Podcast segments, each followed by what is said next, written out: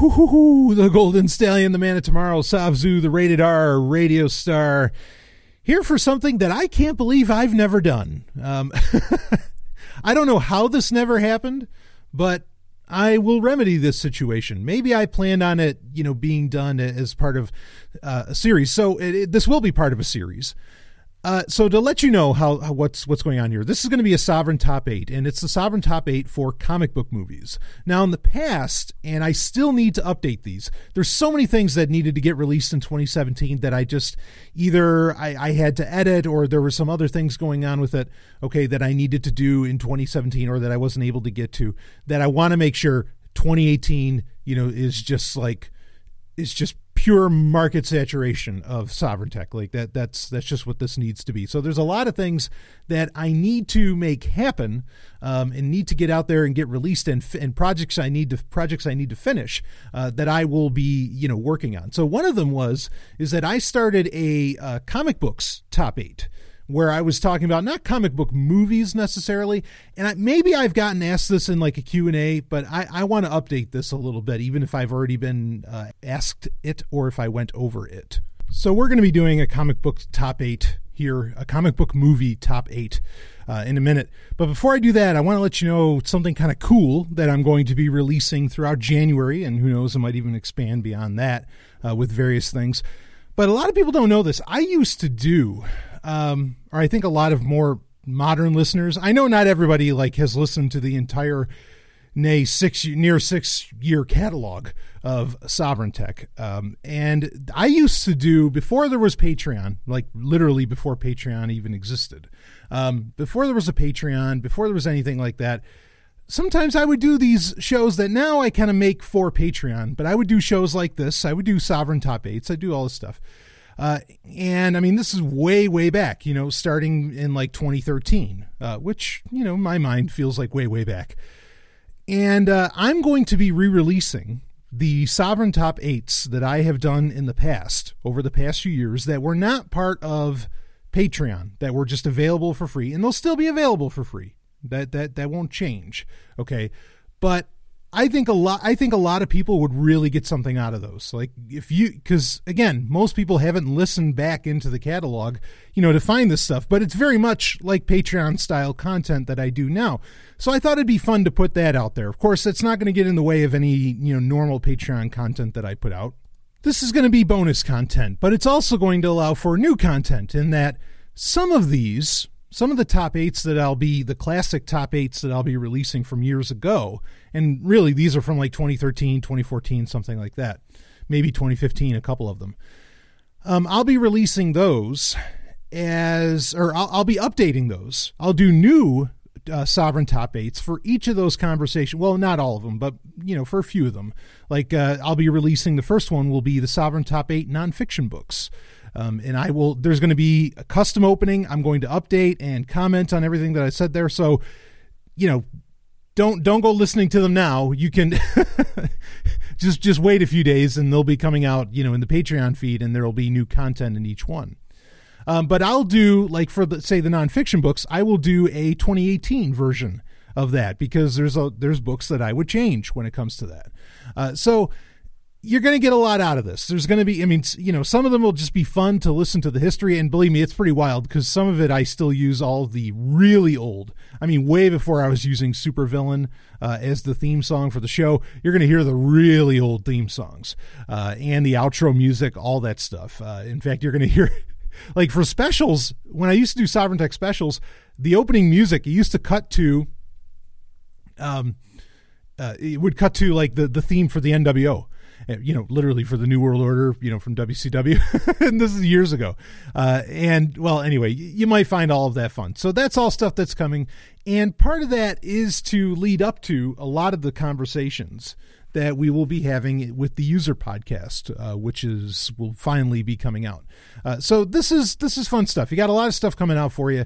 Um, I'm going to make sure. I mean, there's just so much content that people, you know, and you take your pick. You know, I think some people they see, oh, Sovereign top eight comic book movies. Well, I'm not really interested in that. I'm here for the tech. Well, you'll get your chance to to hear uh, some of the tech. In fact, listening back to some of these classic top eights from years ago there were top eights that I had in mind that for whatever reason I never got around to. Like I never did them. Uh, like there was this the Sovereign Top Eight uh, that which are computer books. You know, like the top eight computer books in history, or that are that still have relevance. I think that'd be a great one to do. So you know, if you're in if you're here for the tech, you can certainly get your hands on that too. But I think a lot of people they really enjoy either more so than just the tech. They enjoy the either the philosophy or they enjoy the the geekiness, and of course, many of you enjoy all of that. But uh, you know, all that together. But so you know, that's the thing with Patreon. I know I have a lot of different types of listeners, so I make varied content. You don't have to consume it all, okay?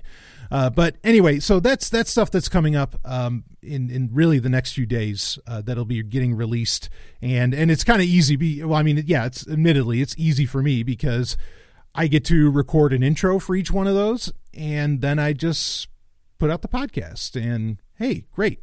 So, all right. So you're going to be getting Sovereign re- Rewinds. That's what we're going to call them. Sovereign re- Sovereign Rewinds. You'll be getting those. And again, they're a lot of fun. I mean, especially, well, you, will hear in the intros. I'll, I'll, tell you all about each one as I, as I do them.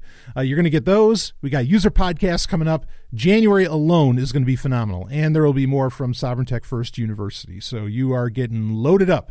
And look, you don't have to listen to them on the day that they release. I mean, just have the backlog because there's going to be times where, or I imagine there'll be weeks where I only release like one episode. I mean, because the one thing that I guarantee on Patreon is the the, the weekly Q and A.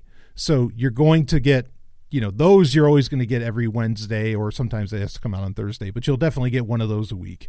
Um, but everything else is is kind of gravy and there's some days when you know the gravy boat uh, is a little low. Well not really it doesn't have to be. I, I wish i could do i really you don't understand. I wish i could do this every day. I could. I have, I have something to talk about every fucking day certainly for an hour or a half hour or something. I mean i could easily talk for that about just about anything uh, without really rehashing uh, I wish, you know, I'd love to do that. And we're not at that point yet. You know, I'm not at that point yet personally, uh, you know, as, as far as ha- being able to afford that kind of time. Um, but I'm honored so many people ask me to do it, and I'm really honored that uh, that they do. So, anyway, all that said, wow, long, long intro for.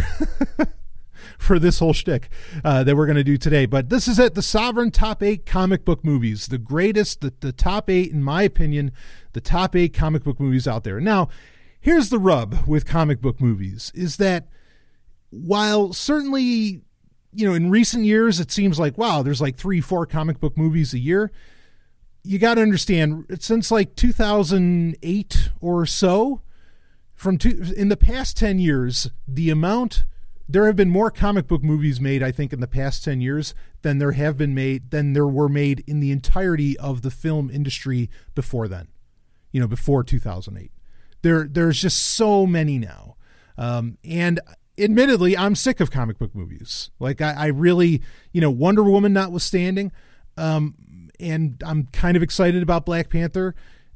You know, I could do without these things because they have such a such a shitty ass formula uh, that goes for them, and and there's really never there's really usually not a whole lot um, on the line you know, when it comes to these films, like Winter Soldier, you know, Captain America, Winter Soldier, that was pretty good. Um, and you know, something a little bit different, but so few of these things are, are, are sadly not very different. You know, Doctor Strange still followed the Marvel formula. It just had a very interesting style to it. And that, that kind of made it a cut above. So, I mean, you can still make good comic book movies. I'm not saying you can't. It's just, I'm, I'm really already ready for the break. Like I'm ready for this to stop for a while um, and then come back to it. You know, because Justice League this year was rough. Thor Ragnarok I wasn't the biggest fan of. Um, you know, kind of go down the list on these things, and and I just I'm I find them to be generally boring, which is sad because you know a lot of what's going to comprise this list are really the movies, the comic book movies that changed the game, kind of the precursors to what we have now, that made it okay to even begin making what we have now. Um, and what's sad about it is that growing up, you know, in the 80s and 90s, which, by the way, I'm not complaining because, uh, you know, I consider it a great honor and I feel very fortunate to have grown up in the 80s and 90s because I think you have a very unique and important understanding of the world. Not just me, anybody born in that time frame that has their wits about them. Um, you know, I, I and you know certainly late 70s too. You know, I think you uh, I think you've got a very unique outlook on the world that is disappearing and it needs to be, you know, we're the people that need to speak up about shit. So, well, we don't need to. Needing would be a spook, but whatever. The point I was getting to is that in the 80s and 90s, we didn't really have a whole ton of comic movie, comic book movies. I mean, yes, there were, you know, we had TV movies like there were the cap there were the two most people don't even know this that there were Captain America TV movies back in the day. There was a was it 93 or 91 or 93 there was the Captain America movie where he took on Red Skull.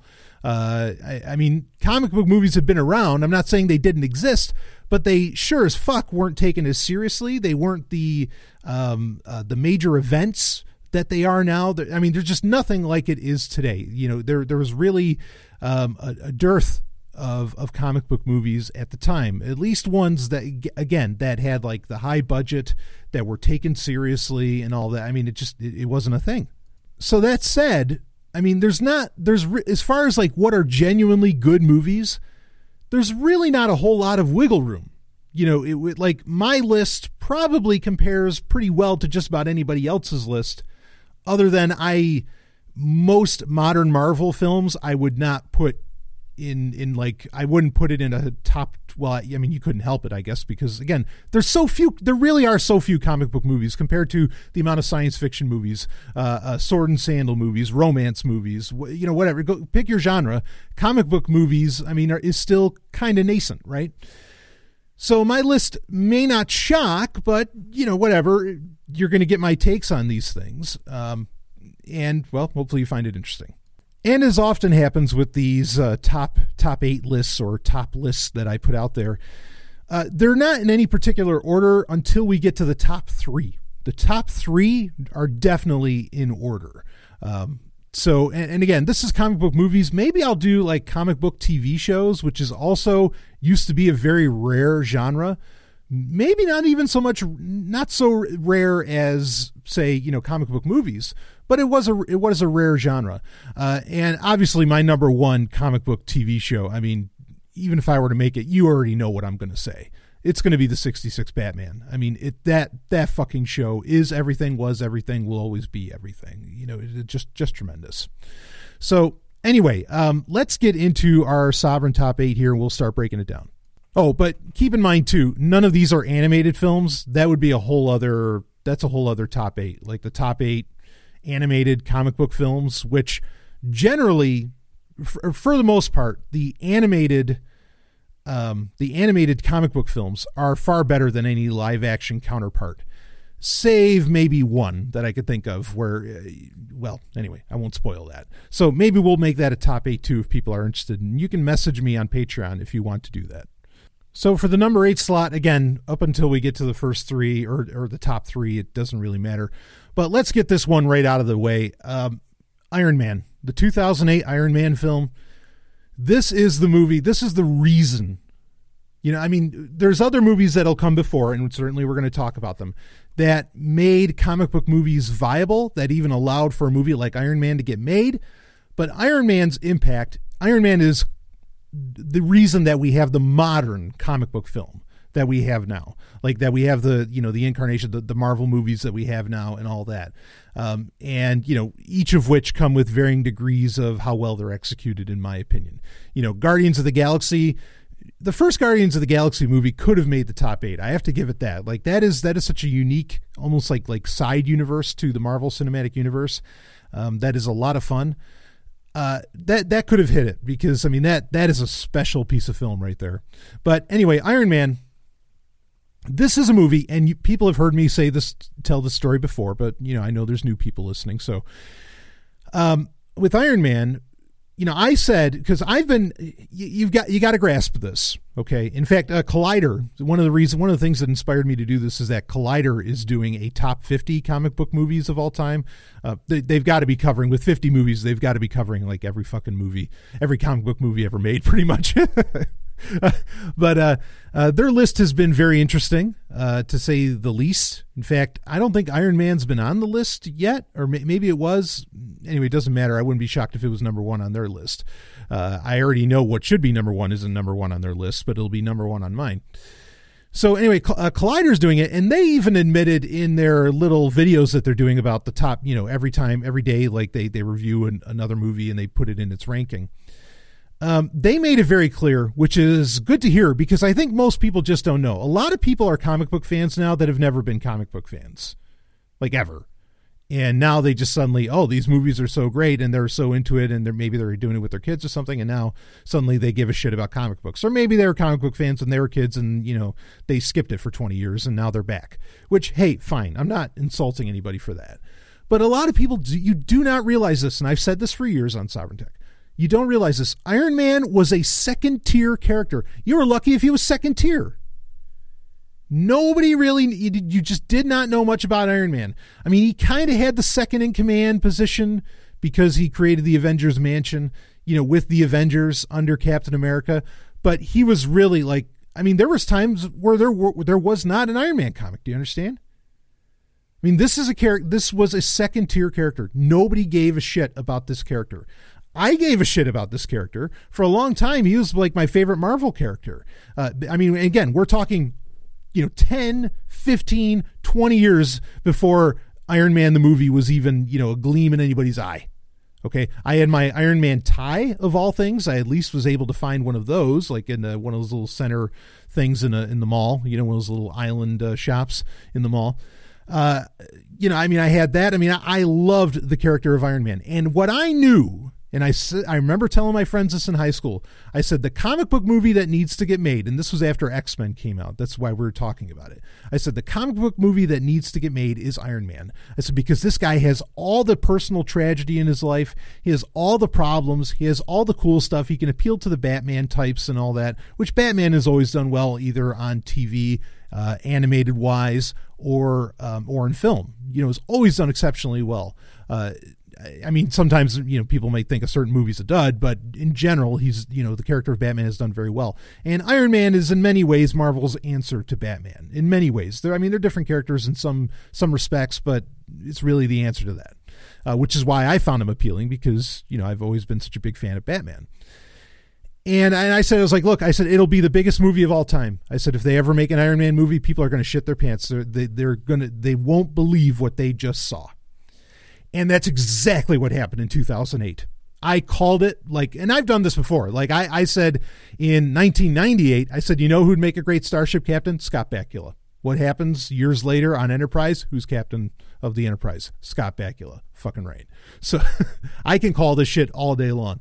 But so Iron Man, um, in 2008 when that came out i mean it did exactly what i said it would. It had all the drama it had the flawed character it had what everybody was looking for had a tremendous story like i mean you know it still had the problem of kind of a weaker villain uh, which is one of the major problems with comic book movies and i think it's a problem or particularly with marvel movies and i think it's a problem that is spread into really sadly you know because it's all disney owned uh, that is spread into star wars where the villains are being treated as weak sauce which is a shame because Star Wars is actually great about delivering uh, very impressive villains. And sorry, Kylo Ren, yeah, I get it, but eh, you got to give me more.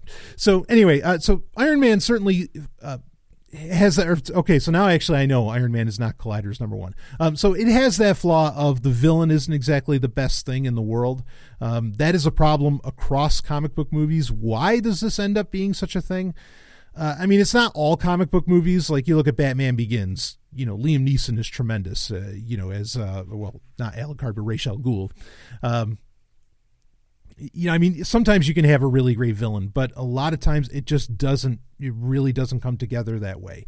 Uh, and often, what I think could make the difference with a lot of these movies is if they had a really great villain. Um, you know, it could put them over the top, but it never happens. And I'm not exactly sure why that is. I mean, I could make some guesses is and I, I've hinted at them in the past.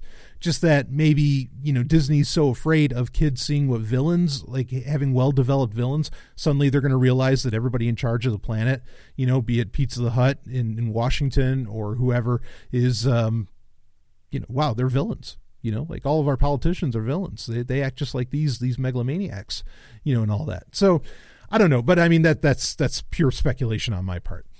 But regardless so iron man the 2008 iron man i mean this this has to be on any top 10 list as far as comic book movies go. Again it is the reason we have the modern comic book kind of you know franchises going on, uh, film franchises going on right now. I mean, it was just it was that big of a deal, but it was that well done. I mean, Jon Favreau, you know, totally delivered, um, and Robert Downey Jr.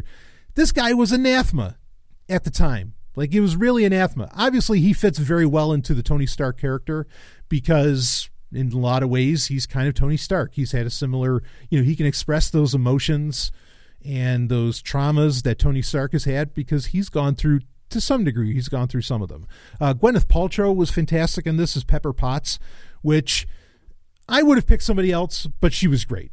You know, like I, I still think she she was phenomenal. Pepper Potts is a very important character, especially in the comic books. Like when they did the rehash, again, also long before there was an Iron Man movie.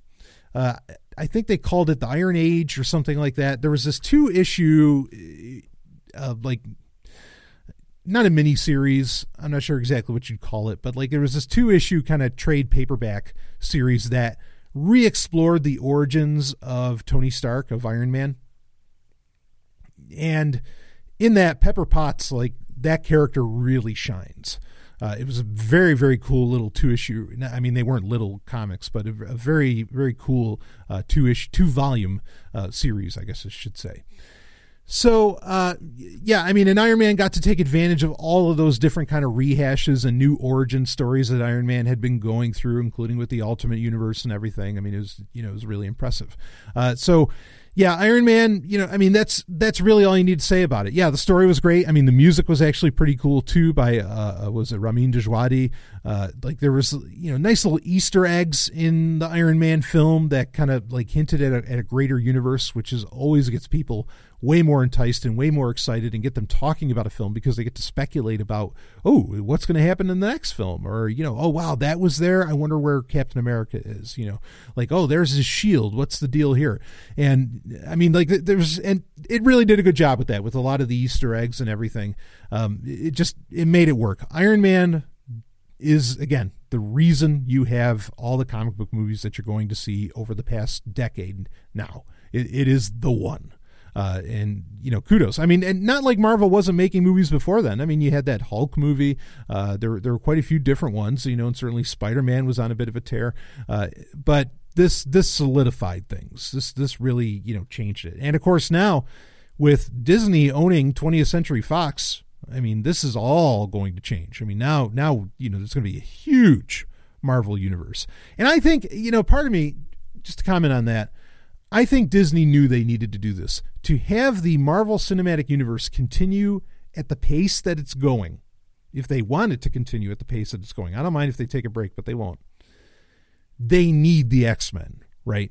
They need, you know, these. They need Spider, or well, they're they got Spider Man, but I mean, you know, they they need, um, you know, they need all these characters. That's why they made the deal with Sony, right? They need all these characters. They have to have that huge Marvel universe to allow for events like Infinity War and others to you know to totally come to fruition. Um, so yeah, pretty exciting times as far as comic book movies go. If only, if fucking only shit would actually like happen and go bad and people would actually die and there'd actually be real tragic circumstances that would occur in these movies to where I could care about them. You know, I, I mean, if I just want a good time with, you know, my favorite comic book characters, I'll just read the goddamn comic books. You know, I want the movies to be something special, to show me something that I'm not used to really seeing so much, or you know, because they don't exactly pay fidelity to the comic books, not really. Uh, so you got to give me something, and they just don't. But Iron Man, when that came out, I was so happy. I was so pleased. Uh, Iron Man 2 and 3, I love both of those movies as well. Um, I think they're phenomenal. So, yeah, really, really cool stuff. Uh, you know, the importance of this movie just cannot be understated. So uh, so there we go. There's number eight, uh, Iron Man 2008, and wow, we're already we're almost like in in 30 minutes, and we're early on the eighth one.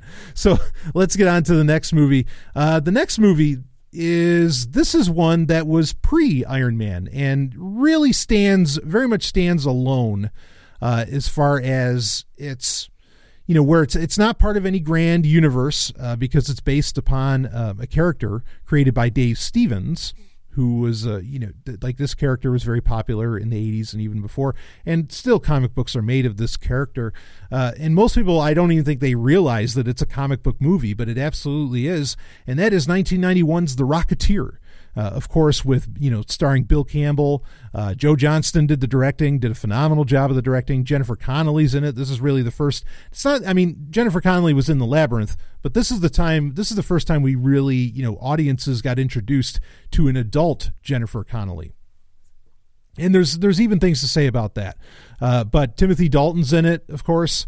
Um, this is at a point when he was pretty much James Bond, you know, uh, Living Daylights and uh, uh, what was the License to Kill.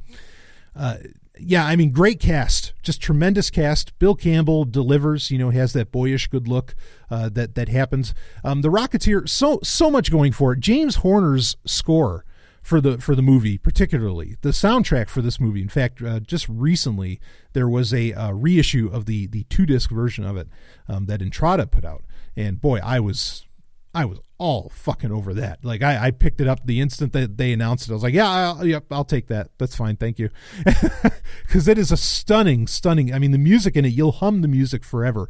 It's so beautifully uh, uh, heroic, and it's heroic in such a, I don't know, simple, bombastic way. It, man, I mean, it just you know, innocent way almost. Uh, and the movie takes place largely, you know, has to deal with obviously he's taking on the Nazis, you know, so so it, it holds up pretty well today because we're still dealing with that.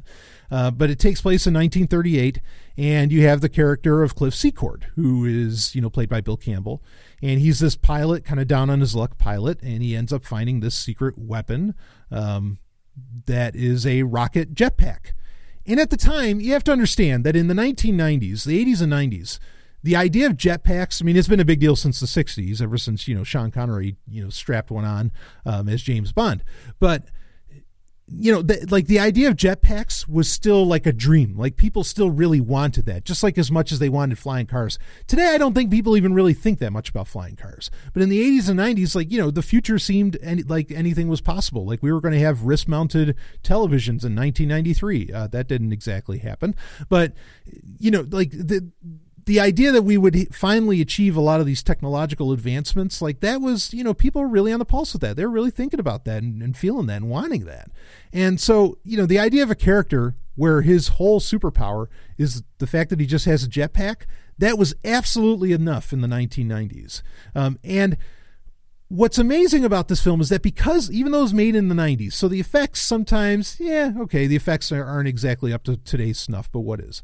Uh, that even since the film took place in the 30s, you can watch it today and it still holds up because like there's nothing in it that makes it a 90s film other than maybe some of the effects but so what? You know it, it doesn't really matter. You know i don't i don't think the effects matter so much because you know the job of the of the entire production team on a movie is to make you not care whether or not it looks real or whether or not something is unbelievable or something like that.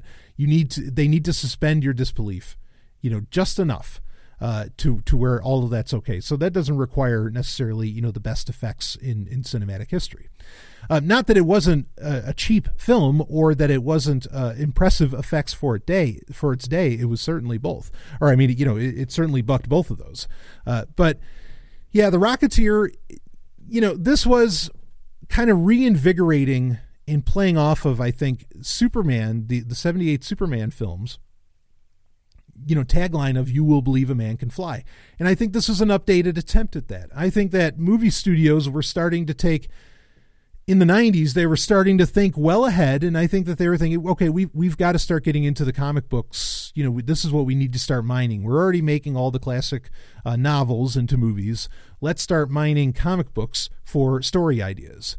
And i think that in many ways the rocketeer was meant made by disney of all things okay uh, but I think it was very much meant to be kind of a test bed for how legit can we make um, a lot of these, a lot of the fantastic, a lot of things that would be required for superheroes. How how legit can we make it look? Granted, they didn't own Marvel at the time, but they were still you know shooting for it. Um, so I I think this is a very bold movie. Um, I think that everything about it, like there's you know, other than the effects not looking as great as today's effects, it is a perfect film. I don't think there's anything wrong with it. The story is solid. Uh, the villain, I think, is fairly well developed, so it doesn't fall prey to that comic book problem or comic book movie problem. Uh, Timothy Dalton just, I mean, he's Timothy Dalton. The guy's fucking amazing. You know, he, he, he just, he steals the camera every time the guy's on. Uh, Jennifer Connelly was stunning, brilliant, and absolutely stunning. In fact, one day, if, if any Sovereign Tech listener knows the answers around this, okay, one day I want to find out. I want to figure out what the fuck happened, okay, to Jennifer Connelly and Cameron Diaz, two people who are in two movie, two com- two ballsy comic book movies. That being The Rocketeer for Jennifer Connelly and The Mask for Cameron Diaz these women were absolutely voluptuous. I mean, and look, there's nothing wrong if people, you know, want want to have a thinner look or something like that. All, all that's fine. I'm not ju- I'm not judging necessarily in that sense. I'm just saying, what the hell happened? Like, like in fact, uh, you know, speaking of the Collider thing, um, Collider, you know, the Rocketeer was really stupidly like low on their list. I was I, I was really annoyed that it was, or you know, high as a numerical count, like it was like number twenty nine or something like that. I don't know. Some I would not put it. It, it deserves to be way lower. Um, but you know, they were commenting on it, and the women at Collider were even saying, "Wow, Jennifer Connelly was hot." And right, that's my point. Is like, what the hell happened? Like, she in that movie, she, I mean, she has. Look, I'll just say it. She has huge breasts. Um, you know, she has uh, very, you know, she has for for conventional terms, she has meat on the bones, the whole thing. Like, she's a voluptuous woman. She looks phenomenal, and her eyes, those those ice blue eyes, you know, kind of like um, uh, oh wow, that's uh, Stacy Stacy Haiduk, like what she had, you know, in in the first season of SeaQuest and Adventures of Superboy man, I mean, just hypnotic. You know, it, oh, she was so sexy. And I'm not saying she's not now. I'm just saying that, like, what happened inside of 10 years? Like, she turned into. Uh, pl- please, I'm just using a conventional term. I mean, she just got very, I'll just say it that way. She just got very thin. She got like really, really thin, almost to the point of like, whoa, you know? And that's okay. I'm not knocking anybody that looks like that. I'm not, not I'm, because uh, you know I, I, love women in all shapes and sizes. You know, it's just kind of weird. And Cameron Diaz, same thing. Cameron Diaz in the mask. I mean, like very voluptuous. Looked like she came right out of a comic book. You know, and then the next thing you see her in, she that all of that is gone. And that's weird. I don't know if it's drugs or if they just had a certain look that they were going for. I mean, eh, whatever the answer is, it's fine it's just kind of weird. And and I I don't know. Hollywood is such a fucked up place that I, my concern is not that they look. Like I said, I'm not saying they're ugly. Quite the opposite. Uh, you know, now I'm saying that Hollywood is such a fucked up place that I'm just worried something happened. I'm worried that there was or that like they got pressured into doing I don't know what. Uh, it's it's such a strange thing, you know. Uh, but anyway, that that's getting into a whole other conversation. Um, the Rocketeer, incredible. Uh, absolutely, absolutely incredible film. Um, you know, totally watchable to this day. You can get like the 25th anniversary Blu-ray or something, and it, and it's very enjoyable. Um, there's nothing untoward in it. I mean, you, you know, it's just a fun film, a lot of adventure, taking on Nazis, and it's really cool. That I mean, just the simple concept of giving a guy a jetpack and him becoming a hero. You don't, you don't, you know, it's so nice to just have a simple idea like that, simple story like that. You know, where just your average, this average person just says, you know what, fuck it. I have a superpower now, or a super weapon, or you know, whatever. You have this amazing device, a high tech device. I'm going to do some good in the world. Like, I mean, that that's that. I don't know. That that's really cool. That that's that's missing today. I think in in in certain ways. So uh, yeah, Rocker, Rocketeer at number seven. Um, you know, it, it, could easily have been could have been in the top three uh, might have been in the top three if it wasn't for you know a movie that came out this year but we'll we'll save uh, we'll save that. So uh, yeah rocketeer from 1991 that's at number seven. Let's go to number six. And at number six here's a movie that its importance is severely downplayed and i think it's sadly forgotten when it does not need to be. Blade. Uh, blade is you know, this this movie came out in 1998. 1998 was such a tremendous year for films. Uh, it it was definitely the 1982 and 87 of the 90s. You know, uh, 98 just so much. I mean, you could go to the movies almost every weekend. It seemed like, and you'd be seeing something fucking incredible. You know, and Blade was one of those films. Uh, people forget about this. You know, Stephen Norrington directed it, uh, and uh, David Goyer, David S. Goyer, who's you know gone on to a tremendous career. Uh, you know, he he actually did the. I mean, it's loosely based on the comic book or the character from Marvel Comics, but it's there. And man, I mean, Stephen Dorff, uh, Kris Kristofferson's in it. Man, I love when, whenever Kris Kristofferson's on camera. I, I, just I go nuts. That that guy is. I don't know how he's that slick, but, but I mean, he just oozes badass. Like I'd never do anything to that guy. And I mean, I'm not like necessarily the biggest fan of his music, but I can appreciate it. I just think it's tremendous. And of course, Wesley Snipes was this was definitely this was him really coming kind of coming off of top of his game, but you know, still top of his game. You know, we're still talking you know, Passenger 57, Money Train, White Men Can't Jump, you know, things like that. I mean, st- still coming off of a lot of those films. Uh, Blade was, I mean, and he really embraced this character because I think only he could really do it. I mean, they even made a TV show later on TNT that only went one season of Blade. And not that the guy in that was bad, but he wasn't Wesley Snipes. Wesley Snipes just made this. I mean, it, like he was, he's he was just such a great actor. And I'm not saying he couldn't be now, but Wesley Snipes was such a great actor. I mean, Demolition Man, you know, think of it all. He was such a great actor. Uh, like I don't know how he did it because some of the lines from the movie Blade, which of course is all about this, you know, the Daywalker, right? The guy who's half vampire, half human, and you know he's trying to save humanity and everything. Him and him and his buddy Whistler, Kris Kristofferson, of course. Some of the lines in that movie are really cool, but they are really cheesy. Like they are really cheesy. But the way he says them, yeah, I mean they're so quotable, but the way he says them, like you just believed it. Like you're like, yeah, no, yeah, yep, yep. If he says it, I'm on board. Like you know where he, where he's talking to the uh, you know kind of the love interest in the movie, the the uh, the woman doctor. When he says like the world you're living in is just a sugar coated topping, you know, I mean, like when he's saying all that stuff, like I mean, those are really cheesy lines. But man, you you totally bought it. You're like, yeah, no, yeah, him, yep, he Wesley Snipes can say that. Blade can say that, and and it's real, and and it's legit. Uh, and this movie had so much going for it. Like there was the, the uh, kind of the appeal to history in it, like that you know vampires have been around forever, and they like they have all these ancient writings and prophecies. I mean, it, it it really was bringing in the sexy and cool factor. I mean, even Traci Lords was in the beginning of it. Talk about sexy. Uh, it really brought all that kept all that alive in the vampire genre that unfortunately movies like Twilight would just wreck, would just ruin. I mean, Twilight has in a very real sense killed the entire Twilight and the Vampire Diaries has really killed the entire vampire genre, uh, which is a shame because it's probably the greatest. It, it's close to my favorite genre of film out there. I mean, you know, I could watch Hammer films all day long.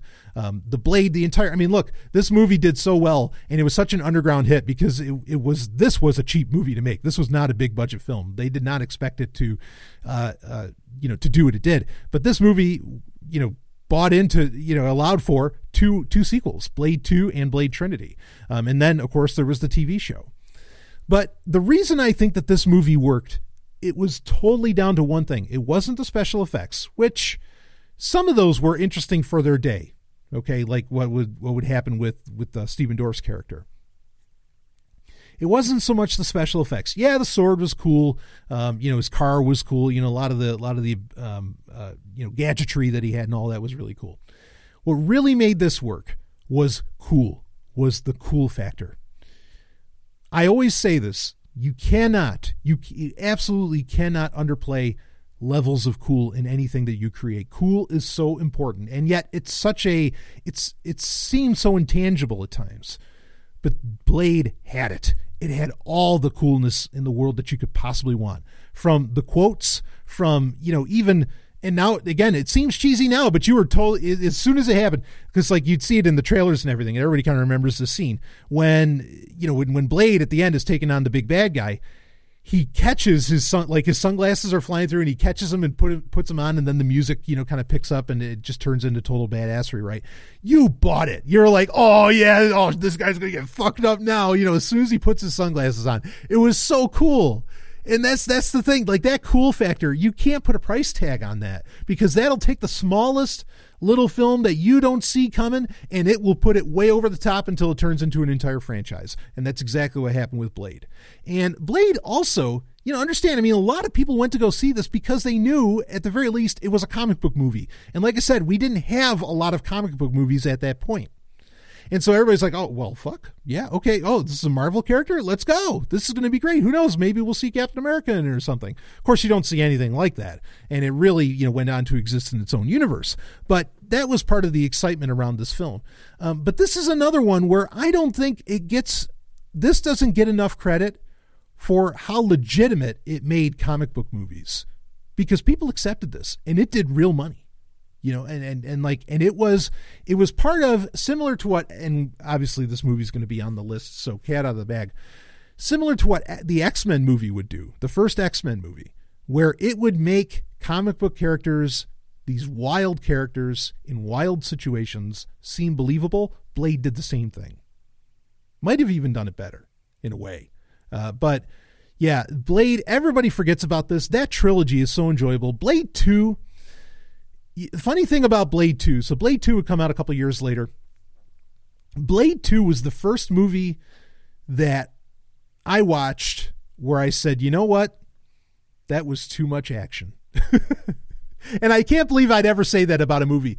But really, I thought Blade 2, too much action. Like it, like it was just it was nonstop. The movie, like there was barely the story was kind of interesting, but there was barely any story to it. It was just action, action, action, and it was cool. Like they they played up that cool factor all the way, which still makes it enjoyable. Again, like I said, the cool factor, which is you know the lightning in the bottle that me personally I keep trying to you know with everything that I make that I try to capture. Uh, you know it's there and that's what makes it serviceable and that's what you know allowed it to do money and allow for blade trinity but yeah, that's a weird film because like it, it just doesn't. It, there's points it needs to stop. It needs to let you breathe, and it never did. Uh, Blade Trinity, interesting point. This really put Ryan Reynolds on the map. Look, folks, without Blade Trinity, you would have never had Deadpool. Deal with it. Deadpool is not on this list, by the way. I'll, I'll let you know that right now. Um, I thought the movie was fine, you know, very funny, but it, it, not making the top eight. No way. Uh, I imagine it's probably you know I mentioned Collider they're doing their their top 50 they still have like a, like 5 to go I think or 4 to go. Deadpool's probably going to be on there. And look Deadpool deserves credit for being the highest grossing R-rated film of all time. I mean you know that that's history making. But yeah no but anyway but Ryan Reynolds you know he's in Blade Trinity uh, and he he's I think he's great in it uh, it's a shame that they didn't make more films. They really could have. Triple H was in it. Triple H, you know, D-Generation X Wrestling, um, and I thought he was pretty cool in it. I, I like Blade Trinity, but uh, but yeah, that first Blade movie easily one of the greatest. Uh, you know, one of the greatest comic book movies ever made, and one of the most important ones that people keep forgetting about. But that sent a lot of market signals to studios saying, "Ooh, we we should be making more comic book films. So there we go. Uh, you know, gotta gotta hand it over to to 1998's Blade. Uh, you know, and Wesley Snipes. Way to go, baby! I mean, you just you delivered. Um, okay, so let's go on to uh, let's see. Would this be number five?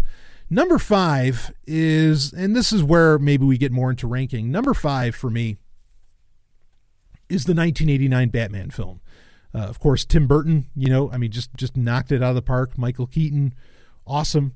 Uh, this this film, the importance of this film. This is a film. It's important for cinematic history. It's important for comic book movies in general. Um, I wouldn't necessarily argue against that, but it's important to another genre, or really another venue. Um, the '89 Batman film was very dark. Understand this: Batman before that was not. Batman was not very dark. Batman was sometimes campy. I mean, there were some dark storylines that would happen, but it wasn't what you got on the screen with Tim Burton's little masterpiece here. Okay. Uh, the 89 Batman changed Batman, like the comic book character. It changed the comic books. that you know that Frank Miller, Dark Knight Returns, all that stuff. You know, people want to talk about that, which would come out like three years previous, and certainly I think gave Tim Burton some license to go in a darker direction. Uh, but like Frank Miller's work, like most kids that liked Batman weren't buying into what Frank Miller was selling in 86 with Dark Knight Returns, right? But when the 89 Batman came out, oh yeah, uh, now kids were buying this darker Batman, and now everybody's on board with this darker Batman, and now I mean then that's when it became a thing. So that's the interesting thing about you know really I I don't always think that it works out this way where the where the movie, the comic book movie, actually does more to affect the comic books themselves, the comic books that it's based off of. But the '89 Batman definitely did that. One could argue the Iron Iron Man 2008 Iron Man did that because suddenly Iron Man became like a top tier character. Uh, but you know, '89 Batman definitely did that. Uh, this was really, you know, this movie stylistically. You know, I know a lot of the effects don't necessarily hold up. Um, but stylistically, I think this film is gorgeous. Um, I love the wild sense. Uh, Danny Elfman's score makes everything come together, you know. Uh, but I love the wild sense the wild that that uh, Tim Burton gives it. Um, I think that Jack Nicholson's Joker, which granted he's just acting like Jack Nicholson, I think Jack Nicholson's Joker is the Joker. Like uh, you know, and I love Cesar Romero. Um, I respect what um, you know. I, I certainly respect what Heath Ledger did, you know, for the character but at the same time i'm annoyed by what heath ledger did for the character because you know the joker is meant to be like in like a sexy insanity almost. And i mean jack nicholson just made that happen. Man. You know kim Basinger basinger's Vicki Vale. I mean just go down the list. It was it was re- this was a this is a great movie and i think it's still a great movie and it's still really funny. Um, the style is just slightly unreal that i think it still holds up you know um, and this was a movie did such tremendous money uh, in the box office. And I mean, let's talk about that those box office numbers just to understand how big this is. And understand the bigger the film is, like this is one of those things that makes it legitimate. Okay, we can make movies about comic books because before that was largely anathema. Okay, before I mean it was it was anathema in many ways even before 2008, but certainly before 89, you know, minus one particular film, um, it was kind of considered anathema. And I mean, here, look, when this came out, this came out June 23rd, 1989. Opening weekend, it did $44 million. 1989, think about $44 million in 1989. That's huge money, huge numbers. In fact, it that that for a long time that was the top grossing weekend for any film and it beat the the a, a, movie that came out a week previous to it, which originally set the record, which was Ghostbusters 2, which did 30 million on its opening weekend. One week later, Batman comes out and beats that record. Okay, so Batman for a long time held the record of highest grossing opening weekend. Uh, I mean, again, that's how big this movie was. Um, it would end up doing overall, it end up doing like like 252 million, something like that, 250 million in just in America. That's not even international box office. Um, and I think internationally, it would you know all all told, it would do like half a billion dollars, uh, which again, 1989, that's crazy, crazy money. You know, now, yeah, we expect it. Now it's like, oh, well, sure, a movie's going to do a $100 million opening weekend. Of course, I mean, that's just run of the mill. That's fine. No, no, no. These these numbers were crazy uh, back then. In fact, speaking of the 100 million, this was the first movie to ever make a 100 million within the first 10 days of its release. Uh, you know, I mean, it was the very first film to do that. This was a big deal. People wanted to see that. And, uh, and the interesting thing, too, is that a lot of people at the time, myself included, you know, even at eight years old, wanted to see this movie because we loved the 66 Batman TV series so much. It's like, ooh, we get a movie about Batman? Oh, that's going to be big. You know? And so you, know, we went to go see it for that. So like even there were so many different uh, uh, venues at play. Uh, so much so much different media at play. Comic books, the TV show, the cartoons, whatever that inspired people to go see this film. I think that's why it did so much big money, you know, at, at, at first even though it was giving them a Batman that I think most people, minus some of the adults of the time that did appreciate Frank Miller's work, it was giving them a Batman that they'd never really experienced before.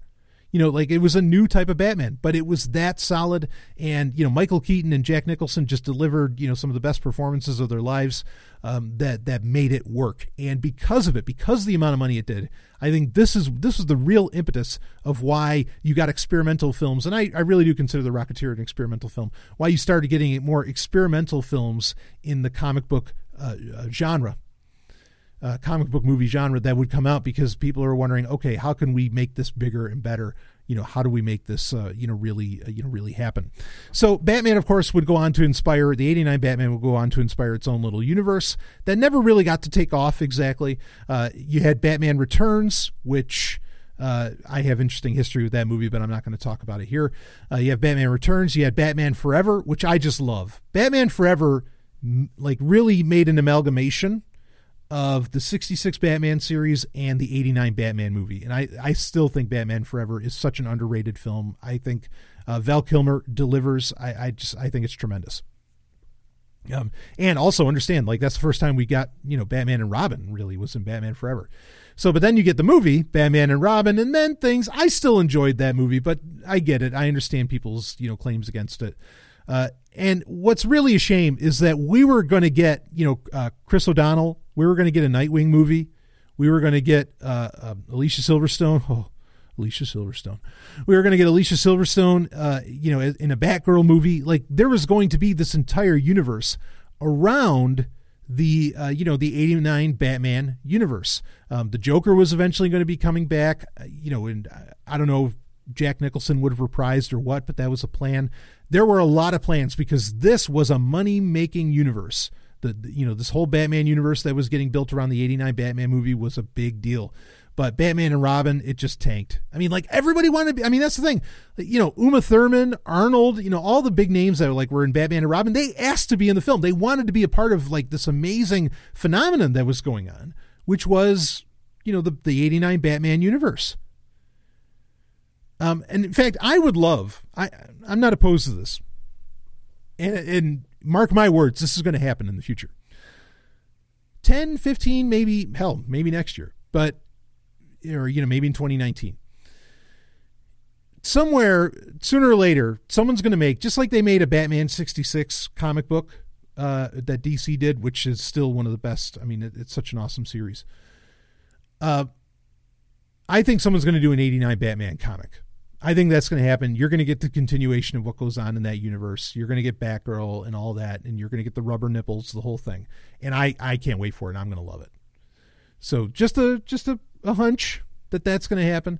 Uh, but this series, you know, this four four part series of films was, you know, really the Marvel universe of its day. People don't get it. People don't understand just how huge this was. It was fucking massive. It was a juggernaut, and the '89 Batman made it all happen. And those movies, even when Batman and Robin tripped up, a lot of movies were already getting produced and in play, like X Men and others, that would allow for you know what we have, why we have so many comic book movies uh, today. So the, the '89 Batman, really important film, also a very cool film, you know, and and did so much for the character of Batman, really.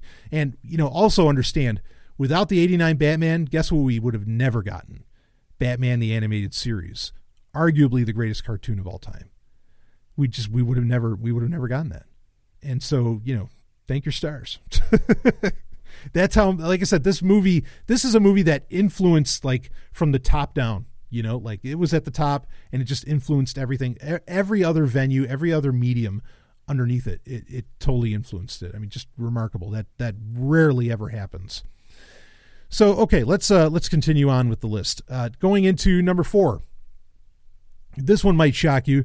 Uh, again, this is where the you know it's not so important the numbers because really I think Batman is 89 Batman is a better movie than this. But uh, 2002 Spider-Man was by Sam Raimi and of course Tobey Maguire, you know, playing the the the title character. Um, yeah, this was you know I've never been a big Spider-Man fan, but I saw this movie and when it came out, like I was only a couple years removed really from uh, from high school and when it came out, it's like, oh, this is every high school nerd's dream. You know, it appealed, it it plucked those heartstrings, you know, and I mean, it just it delivered. You know, it had the romance, it had the comedy, it looked legit. Um, the video games that started to come out around the series were were incredible. Uh, you know, and and just the, the whole story and man, I mean Peter Parker, you know, appeals so much to because he's kind of Peter Parker's kind of Bruce Wayne, but he's like the really young, nerdy, dorky Bruce Wayne in, in, in, a way, you know, depending upon which which incarnation you're talking about here. Um, this this was this was massive. Now this film isn't as important. Like for some people, I think this would rank a little higher. This is another one that really allowed for. I mean, it existed in its own universe for various rights, copyright reasons, uh, or rights ownership license reasons, I should say. Uh, this is a movie that also, you know, allowed studios to understand, holy shit, um, you know, people really want comic book movies. This is a big fucking deal. We should be making these. Okay, th- this was very key to that, and of course, it would lead to two sequels that have varying quality based upon who you talk to. Uh, but this is this was a this was the first, not the first. This was one of only a couple comic book movies that I can think of where it it really put on display like I think the entire human condition. It had everything. It had the laughter. It had the love. It had the um, you know, it had the heroism. Uh, the villain you you you bought into the villain, you know, like like I mean, like yeah, it helps when Willem Dafoe is your actor, but the Green Goblin, like you got it, and then you know he has a son. I mean, like this, you know, James Franco career took his career took off from this. Uh, I mean, this has everything. This you know, it, it's very much a perfect film. Uh, just just remarkable, and I mean, actually controversy around it too, because in the original trailer uh, for the film, the the twin towers were in it and they had to like digitally remove them from the film um, you know because 9-11 happened you know a year later or i mean a year previous to its release uh yeah i mean just interesting stuff but everybody everybody involved in this was was fantastic tobey maguire just unbelievable i wish he would make some kind of a cameo in maybe he did i still have to watch homecoming um, again, Spider Man's not one of my favorite characters, so that's an impressive feat on its own. For me to go and see this film and just be like so inspired uh, and have my mind just blown, you know, I mean, that was. Who'd have seen that coming? You know, I, I wouldn't have seen that coming, uh, especially for a character that, in fact, I, I almost hate the character of Spider Man. Uh, like, I'm, I'm really, really, really not a fucking fan. Uh, and I think in the comics he's often annoying, but somehow Tobey Maguire, Sam Raimi, they just pulled it off. This was not annoying. This was inspirational, uh, and I mean has some of the greatest quotes in cinematic history. You know, great power comes great responsibility, and all that. I mean, it, it was really cool. Uh, so, yeah, can't take anything away from Spider-Man. Definitely deserves to be in any top ten list, uh, just for what it did for the genre, and uh, just the fact that it it's such a solid movie on its own. Like I mean, it's just you know, it really like it, it it touches every human emotion. I think there's even points where it's sexy. You know, when he's when he's hanging down to get the kiss from Mary Jane. I mean, that was oh, that was hot. It was hot. Oh, I loved it. I loved it. If you're a teenager or just out of being a teenager or something, at when this came out, you know exactly what I'm talking about. This movie was was phenomenal uh, for its time, and it, and I've watched it again recently, and it, it's still solid. It's still very good. So okay, uh, so now we're into our top three. This is where the rankings actually matter. Okay, this is where three, two, one, or you know, there's actually a hierarchy here. Uh, number three has to go to you know. Th- this movie, well, well, we'll talk about it, and I've already like mentioned it and said kind of what it's done for for the uh, the comic book industry, uh, not well, yeah, the industry, but also for comic book movie, uh, the comic book movie genre. Um, X Men, you know, the the two, the year two thousand, you know, when this came out, uh, this was this was just incredible. Like I said, really Blade before it, which had come out two years before would would really make would would allow people to realize hey you can actually make comic book characters look like really legit. Like they can look like they belong in the real world and do their thing. And they can say all this crazy shit and they can exist in this like crazy world that the average person doesn't realize is out there. And and it works. You know you can sell it and it works.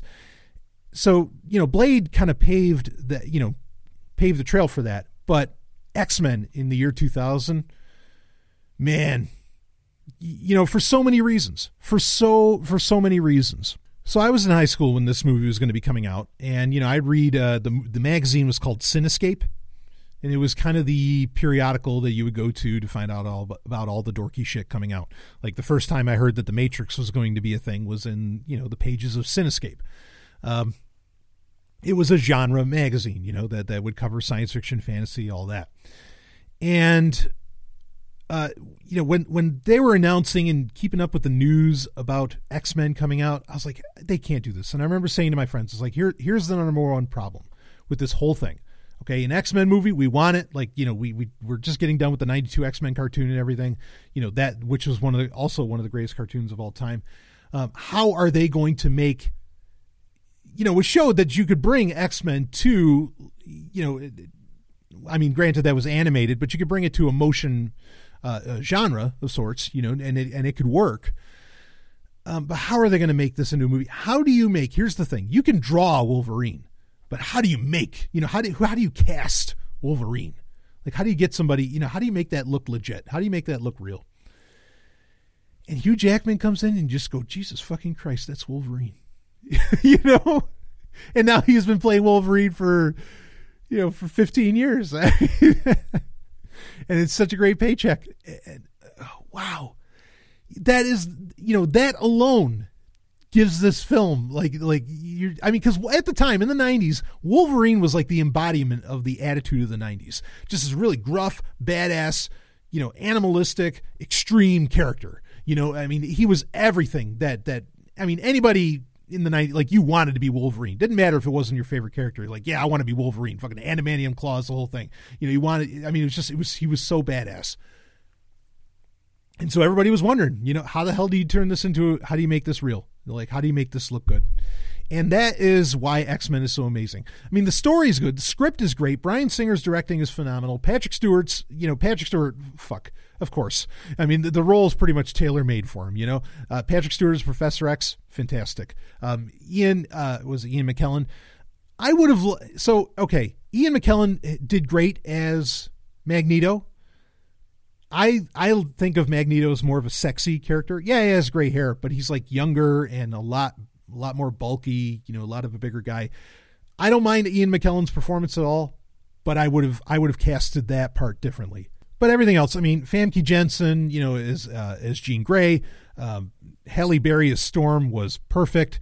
I mean, there's Rogue was kind of a miss. Uh, I, I Anna Paquin as Rogue. I mean, she did fine but Rogue was another one, kind of like you know no, another one of those embodiments of the '90s, where I think we really need we didn't need a teenage Rogue, we needed Rogue. You know, we needed we needed sexy Rogue, um, and we never really got Psylocke until you know de- over a decade later. Sadly, um, I mean, so there's a lot. You know, the bulk of the complaints about this movie you know often fall to okay rogue was yeah we wish we had a different rogue and we want all of our other characters in there you know but it didn't matter like it made it somehow made as ridiculous an idea as the you know the mutant revolution and everything was in you know, when you think about it outside of comic books, as ridiculous as that was, as ridiculous as the uniforms were that the X Men, that we knew the X Men, or we were used to the X Men wearing and everything, somehow it made it all work. It all came together in this movie where, nope, okay, yeah, they wear those outfits. Okay, that makes sense. And they even cracked jokes about like yellow spandex and everything. It was funny. Uh, but, you know, the uniforms worked, the, uh, uh, you know, the, the Blackbird, every, all of it absolutely worked. Like it, it was believable that yes, this is what's going on. There's mutants. This is the deal, and there is this team of mutants known as the X Men that uh, they're they're saving the fucking day, and you just bought it, and it just like it said, yeah, this is totally legit. Like this this fits. My suspension of disbelief is well suspended, and it would go on to do great money, and obviously it's created a very interesting you know franchise with its ups and downs. That being the X Men franchise, which of course now Disney owns, but that said you know, even even with even though the franchise would would kind of have its ups and downs, this is really I mean this is the movie that made Iron Man possible.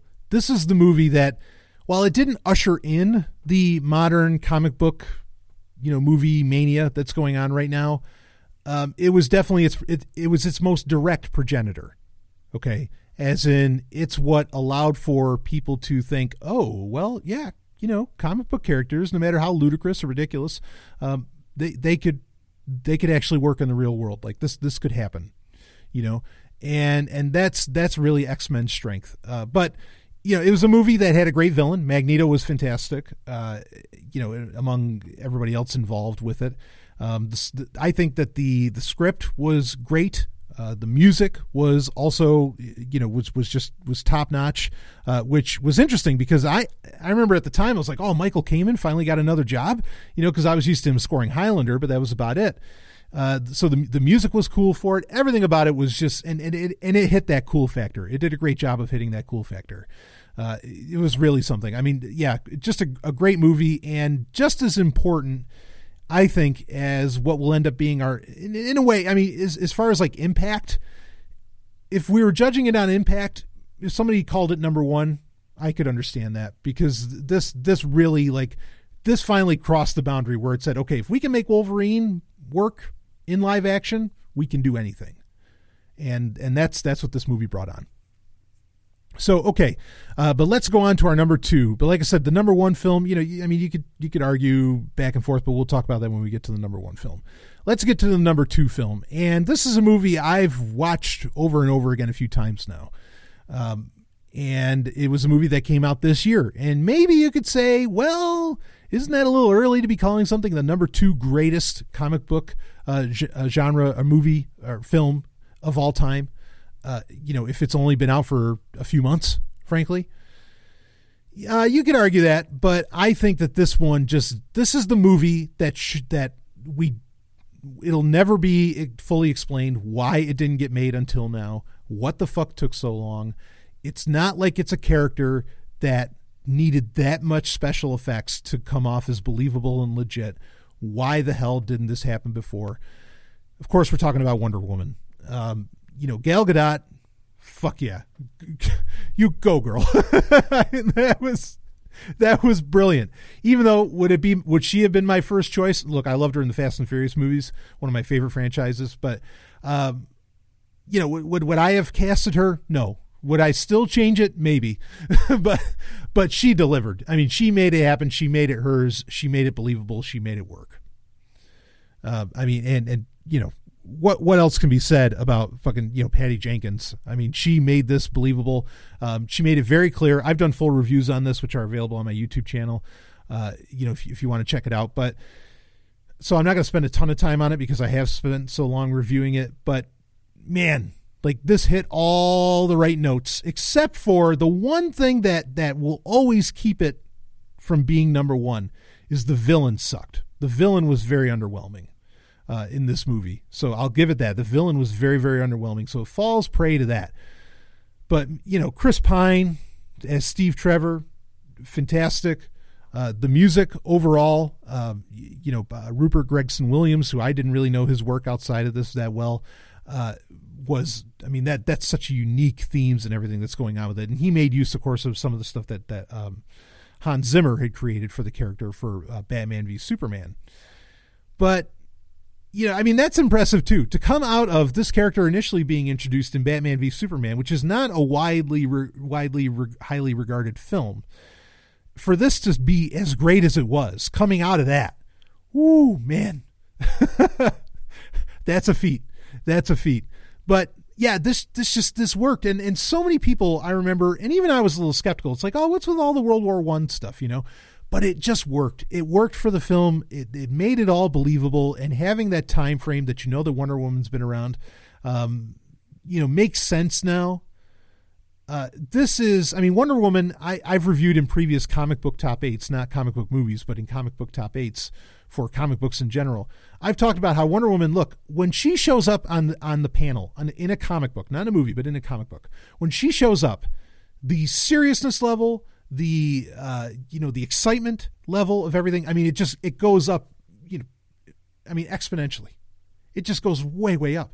It, you know, you're you're ready to go as soon as she shows up. I mean, she just she makes everything you know deadly serious and and exciting. I mean, it's just it's there, and to have a whole movie with her now, phenomenal. And and and it it worked. I mean, for all the for all the obvious reasons, it really worked. Uh, I'm still a huge fan of, you know, don't mistake me. I'm still a huge fan of Lynda Carter. I'm a huge fan of the 77 Wonder Woman series. Huge fan of that. Uh, but obviously, these are two very different animals, and what an animal! Yeah, Wonder Woman. And as I've said before, like even with Justice League, because I reviewed that recently, and I thought that that wasn't that didn't really live up to things. When she was on screen, it was great. Really, if and this this could be like a blessing in disguise for uh, for DC. If you know it being set in in World War One, if DC decided, hey, we're going to make Wonder Woman her own franchise, and we're just going to kind of ignore that she was a part of anything else.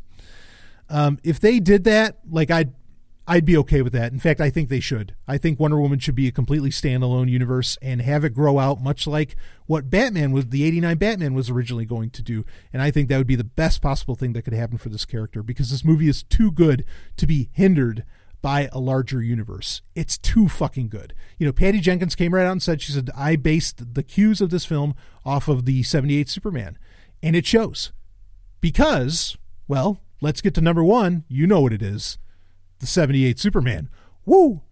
Now, I'm not going to spend a ton of time on this because I've reviewed this movie probably multiple times, or I've at least talked about it over and over again on Sovereign Tech Prime. So, no need to do all of that. But let's just make it clear. In fact, you know, speaking of that Collider list, this was like number six on their list. That's fucking insulting. like, in fact, some of the guys are like, okay, I'm walking out. Like, you know, if this isn't number one, I'm walking out. And I agree. This is it. This is the granddaddy. This is this is the comic book movie. You know, like I mean, it's it's what started it all. It's what continues to be all. I mean, it's just it it is it. you know, yeah, it doesn't look as flashy, uh, you know, as a modern comic book film. Sure, it doesn't have an entire universe kind of built around it, even though this did, you know, spawn its own sequels, which, uh, you know, there's a lot of a lot of history around that. Of course, Superman Returns, uh, you know, Superman three, Superman four. You know, I mean, like, oh, we're going to restart the canon with this. I mean, but that's how that's how big. Understand that's how big of a movie this was. Is that Bryan Singer thought that you know the guy that that brought us X Men in what was it 2005 or whenever thought that he could bring us he could actually restart this universe the 78 superman movie universe that he could restart it pretend that 3 and 4 never happened and bring you know has brandon routh come in as superman or whatever and still has a, a very weak lois lane sadly because i love lois lane such a great character uh, you know and has uh, uh, kevin spacey to, which obviously wouldn't be using him anymore. But have Kevin Spacey come in as Lex Luthor to replace uh, Gene Hackman, which Kevin Spacey, eh, whatever. It's not Gene Hackman, but but I mean, but that's how that's how seminal this movie is. Is that it seemed important enough 30 years later to try and reboot this universe you know, to give it a shot. And they made at the time Superman Returns was the most expensive film ever made, two hundred fifty million dollars or something. You know, it had the largest budget uh, ever. That's how much they thought that this was going to take off. And not that Superman Returns is necessarily a bad film, but yeah, I mean, it wasn't the return to form that we expected with you know Richard Donner's you know seventy eight Superman and Superman two, which I do recommend watching the Richard Donner cut of Superman two if you never have. Uh, makes it a far more interesting film. Uh, n- not that it was bad in the first place. But anyway, so the 78 Superman, I mean, this is this is the one. You know, like every every other comic book movie has to kiss this movie's ass. And that's how it is. And that's why it is number one. And it'll always be number one. And in fact, it'll be it'll always beat Wonder Woman for one fact alone is that, you know, I mentioned Gene Hackman as Lex Luthor. The you just you totally buy, you totally get it, even though you don't get a whole ton of backstory about Gene Hackman as Lex Luthor it just works. Like you kind of get it, and and Gene Hackman's performance is just so solid, you, you accept it. It's like, oh yeah, no, no, he's he's the bad guy in town. You know, like the, this is this is how that goes, how it goes. And he has such a wild plan, and he lays it out, and there's so much humor, and you get so much depth to the character of Lex Luthor and you know his other cohorts, um, you know Miss Teschmacher and uh, and Otis, right? But yeah, I mean, so it doesn't fall prey to that problem. It doesn't fall prey to any of the problems that any comic book movie gets into. Uh, the effects for its day were top notch, were phenomenal. They totally suspended your disbelief. The music, it's John Williams. Enough said. you got John Williams to score your superhero movie. You're having a good day. And obviously, one of the greatest themes of all time, you know, superhero or not.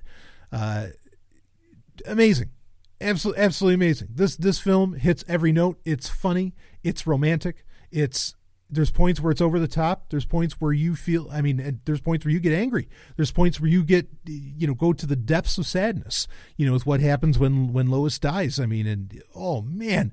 It doesn't matter how ridiculous anything in the film is. This movie makes it work. This movie puts it together as a complete whole. And, it, you know, it's, I, I say this often because most people don't realize it. This movie is widely regarded as the last American classic, and it deserves it. It deserves it because it was the turning point when, even more so than Star Wars, it was the turning point when suddenly you thought you could see anything on screen. You know, and you're just like, wow, yeah, and I'll and I'll you know I'll buy it. I'll be like, yep, yeah, that's great, that's awesome.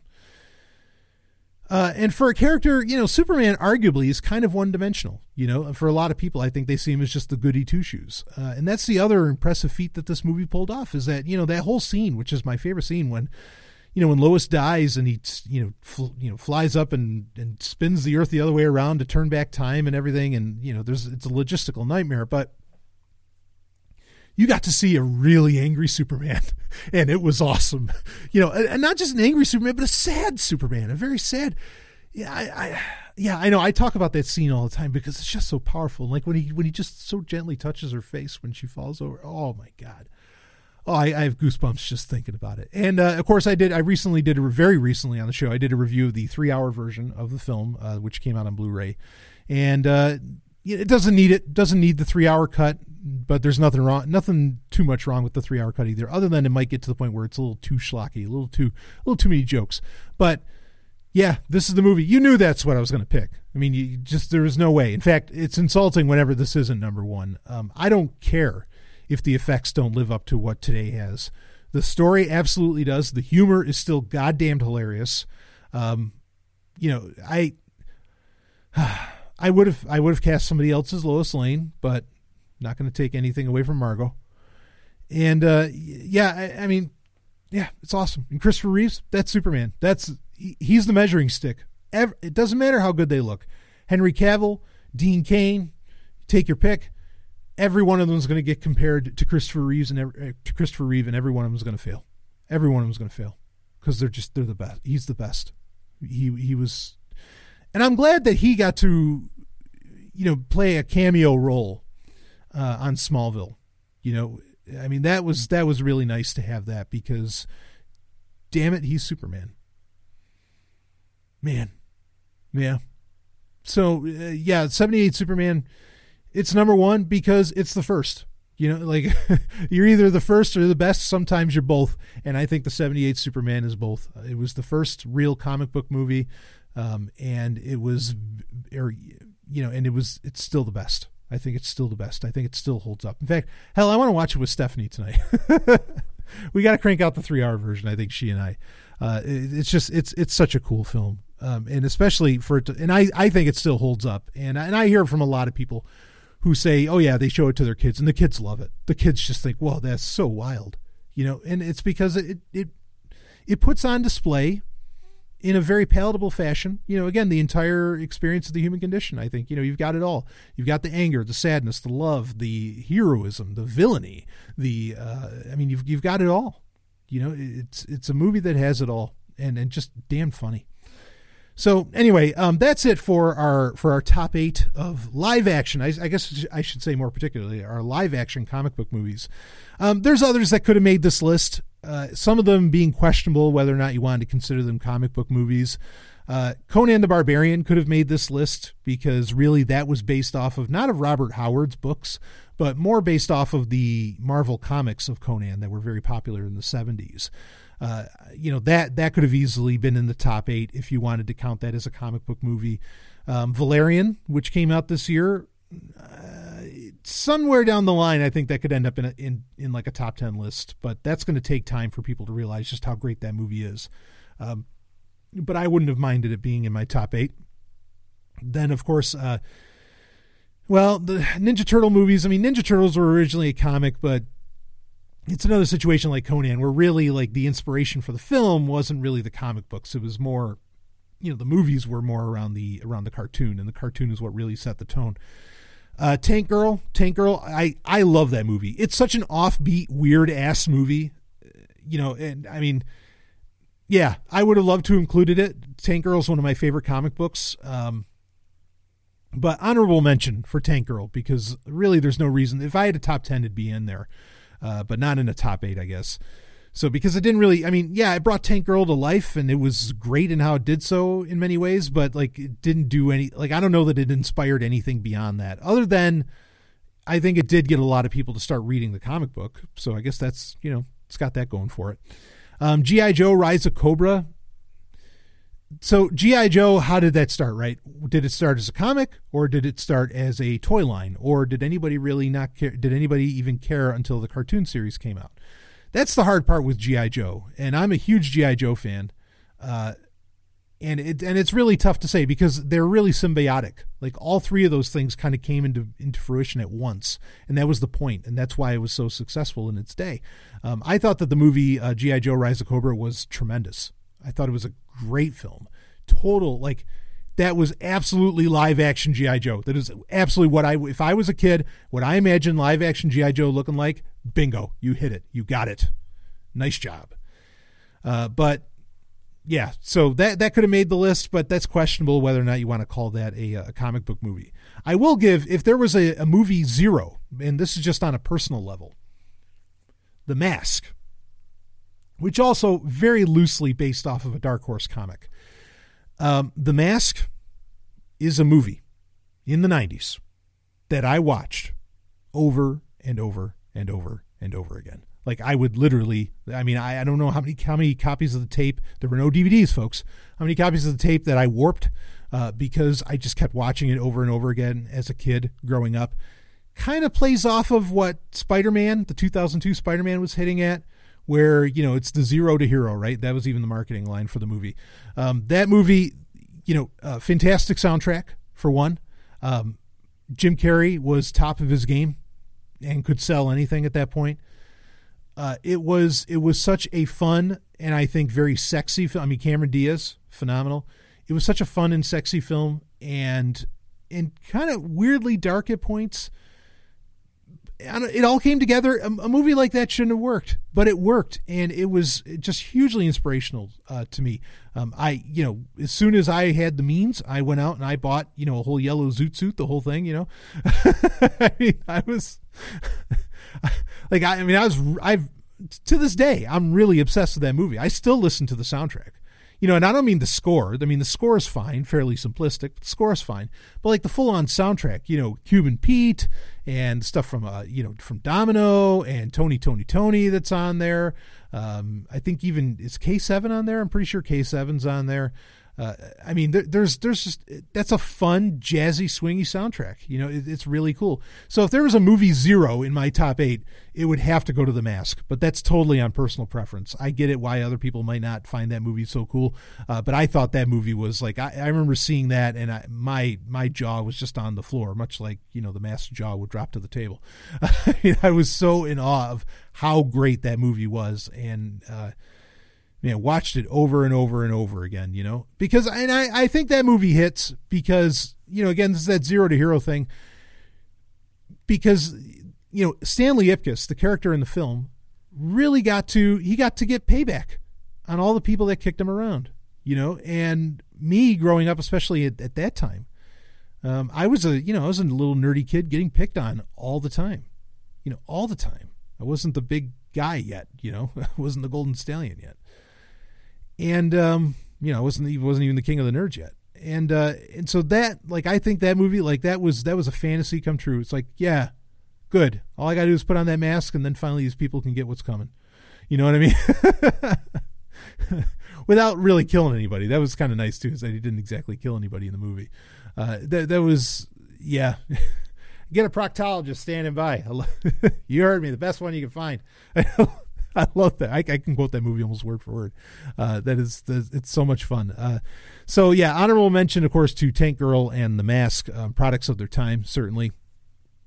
And I think they also show where studios were willing to get experimental with, because uh, I think The Mask is totally an experimental film and a special effects uh, uh, milestone actually with a lot of like the facial special effects and whether people would buy it, and they did. You know that that were done in that. Um, that I think that's a milestone film as far as special effects go. Uh, you know, man. So Mystery Men, I don't think that was ever actually a comic. I would love to mention that. Uh, you, like Cool World, that was never really a comic book, but I love that movie and talk about a great soundtrack. Uh, I mean, th- there's a lot of these films that, that were either quasi comic book or were actual comic book films that were very experimental throughout the 90s uh, that shouldn't be forgotten that are that are out there um, that I think are, are really really great. They're not in the top eight. I mean, they can't be said to have like helped create the entire you know comic book movie genre, uh, but you know they're out there. I'm glad that they're out there, and I still watch them here and there. So anyway, okay, really, that is it. That is your sovereign top eight live action comic book movies. Going to have more top eights coming out for you quite a bit throughout this month, and then of course, I mean, we got a bunch of others. You know, there's there's so much content you're not even going to know what to do with yourself. I'm always amazed. Like, I mean, I get it that some people have to cancel because they have financial troubles or something, but like, really, like I, I lose people that are paying out a buck. What I'm putting out there isn't worth a dollar to you. no, I, I don't mind. I, it, it, it's really fine. So whatever. Uh, anyway, uh, I will. Uh, yeah, more content coming out this week, and I got some really special stuff, some good times with good friends coming up too. So uh, I will see you on the other side. Woo.